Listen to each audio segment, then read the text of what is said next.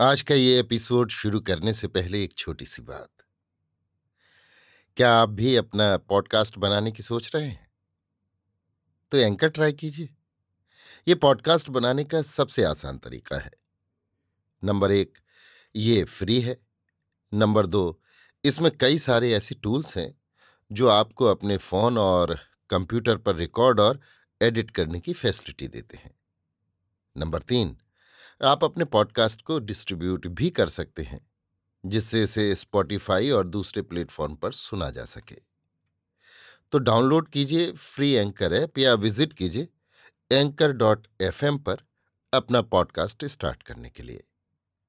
ये तो थी एक छोटी सी जानकारी, और अब शुरू करते हैं एपिसोड का सिलसिला। तो आज के एपिसोड में, लीजिए सुनिए आचार्य चतुर्सेन शास्त्री के लिखे उपन्यास सोमनाथ के अठासीवें भाग, अट्ठासी तलवारें को मेरी, यानी समीर गोस्वामी की आवाज़ में। दिन बीतते चले गए, पर कुछ लाभ नहीं हुआ। एक एक करके सात दिन बीत गए। दुर्ग में अन्न जल केवल एक ही दिन का शेष रह गया।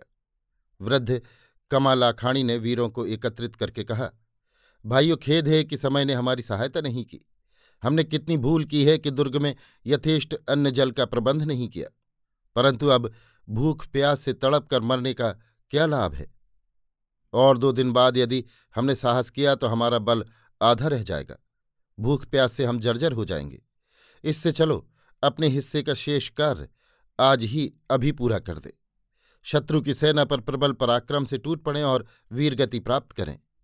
उसने गिनगिना कर कहा, हम अट्ठासी वीर हैं, सब स्वस्थ हैं, सबके पास शस्त्र हैं, फिर विलंब काहे का? चलो अपने अपने प्राणों का मूल्य चुकाएँ। वीरवर सौरठ के राव धर्मक्षेत्र में तिल तिल कट मरे। अब आज हम भी उनकी राह चलें। वीरों ने दर्प से हुंकार भरी। सभी ने अपना अंतिम भोजन डटकर किया। जो खाद्य सामग्री बची उसे नष्ट कर दिया। जल भी सुखा दिया। कुआँ पाट दिया और अपने अपने घोड़ों पर सवार हो दुर्ग द्वार खोल दिया। एक एक वीर बाहर निकला। सबसे आगे वीर कमा लाखाणी अपनी सफ़ेद दाढ़ी फहराते चले। उनके पीछे अन्य योद्धा। अमीर ने सोचा, क्या सचमुच वे आत्मसमर्पण कर रहे हैं? उसने सेना को सज्जित होने की आज्ञा दी। घोड़े पर सवार वो सेना के आगे खड़ा हुआ। राजपूत नीरा और निस्तब्ध नीचे आ रहे थे। उनकी तलवारें नीची थीं। अमीर ने एक भी तीर न छोड़ा। दोनों सेनाएँ केवल एक तीर के फासले पर आमने सामने खड़ी हो गईं। परंतु एक तरफ़ बीस हज़ार सज्जित सेना थी और दूसरी ओर केवल अट्ठासी नरव्याघ्र। अमीर ने ललकार कर कहा क्या गुजरात का राजा हमारे ताबे हुआ? उत्तर में वीर कमाल अखाड़ी ने अपनी तलवार छाती से लगाई। घोड़े को जरा आगे बढ़ाया और हवा में फहराती हुई अपनी धवल दाढ़ी की छटा दिखाते हुए कहा, यदि तू ही गजनी का अमीर है तो हमारे पास अट्ठासी तलवार हैं। ले, एक एक गिन। उन्होंने तलवार ऊँची की, घोड़े को एड़ मारी। काठियावाड़ी पानीदार घोड़ा हवा में उछला और सीधा अमीर पर टूट पड़ा। अमीर फुर्ती से बगल में दब गया और कमाल आखाणी की तलवार जो अमीर के सिर को लक्ष्य कर चुकी थी, उसके घोड़े के मोढ़े पर पड़ी। अमीर आवाक रह गया। वीर धुरंधर कमा और उसके अट्ठासी योद्धा इस तरह उस महासैन्य को चीरते चले गए जैसे खरबूजे को चाकू चीरता है। वे सेना के मध्य भाग तक पहुँच गए। चारों ओर मुँह करके वृद्ध कमाल आखाणी को केंद्र में रखकर वे चौमुखी तलवार चला रहे थे। क्षण क्षण पर तेज़ी से उनकी संख्या कम होती जा रही थी, पर इससे अधिक तेज़ी से वे अपनी राह निकाल रहे थे। सेना के समुद्र को वे अट्ठासी वीर इस प्रकार पार कर रहे थे जैसे मगरमच्छ पानी को चीरता जा रहा हो। शत्रु हैरान थे और अमीर विमूढ़ बना इन वीरों के शौर्य को देख रहा था। अंत में वे शत्रु दल को भेदने में सफल हुए, परंतु अट्ठासी में से कुल दो योद्धा अब जीवित थे, एक उनमें कमाल आखाणी थे, वे रक्त से सराबोर थे, शत्रु सैन्य से बाहर होते ही दूसरा योद्धा घोड़े से गिर पड़ा।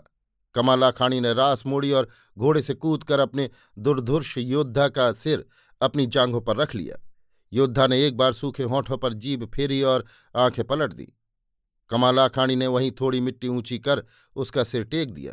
वे उठकर खड़े हुए। तब तक हज़ारों शत्रुओं ने उन्हें घेर लिया था। अमीर ने ललकार कर कहा, खबरदार, इस बुज़ुर्ग का बाल भी बांका न होने पाए। योद्धा हट गए और कमाला खानी अपनी तलवार हाथ में लिए खड़े रहे। घावों से उनके शरीर पर रक्त बह रहा था। अमीर घोड़े से कूद पड़ा। उसने कहा, ए बुज़ुर्ग, तुझ पर आफरी। तू कौन है? अपना नाम बताकर महमूद को ममनून कर। मैं कच्छ का धनी कमाल अखाड़ी हूँ, परंतु अमीर महमूद, अब मैं खड़ा नहीं रह सकता। दो घड़ी पहले जब मैं तेरे सामने आया था, मेरे पास अट्ठासी तलवारें थीं, परंतु अब केवल एक है। ये मैं सिर्फ़ तुझे देना चाहता हूँ। जल्दी कर, मेरी आँखें भी जवाब दे रही हैं। तलवार उठा। वृद्ध कमालाखाणी ने हवा में तलवार घुमाई, पर उनका शरीर झूल गया। अमीर ने लपक कर उन्हें आंचल में भर लिया। उसकी आँखों में आँसू भर आए। उसने कहा, कच्छ के विजयी महाराज, आपकी सकेली तलवार ने दिग्विजय महमूद को जेर किया है। महमूद की क्या ताप की से छुए? वीरवर कमाला अखाड़ी के कान में महमूद के पूरे शब्द नहीं पड़े। अमीर की गोद में उनका सिर ढुलक गया। उनको गोद में लेकर अमीर महमूद वहीं भूमि पर बैठ गया। एक बार वीरवर ने आँखें खोली, होंठ हिले और सदा के लिए निस्पंद हो गए। अमीर ने आँख उठाकर देखा तो उसकी योद्धा चुपचाप खड़े ये तमाशा देख रहे थे। अमीर ने हुक्म दिया, ए बहादुरो, घोड़ों से उतर पड़ो, हथियार ज़मीन पर रख दो और बहादुरों के बादशाह इस बुज़ुर्ग की इस तलवार के सामने सिर झुकाओ।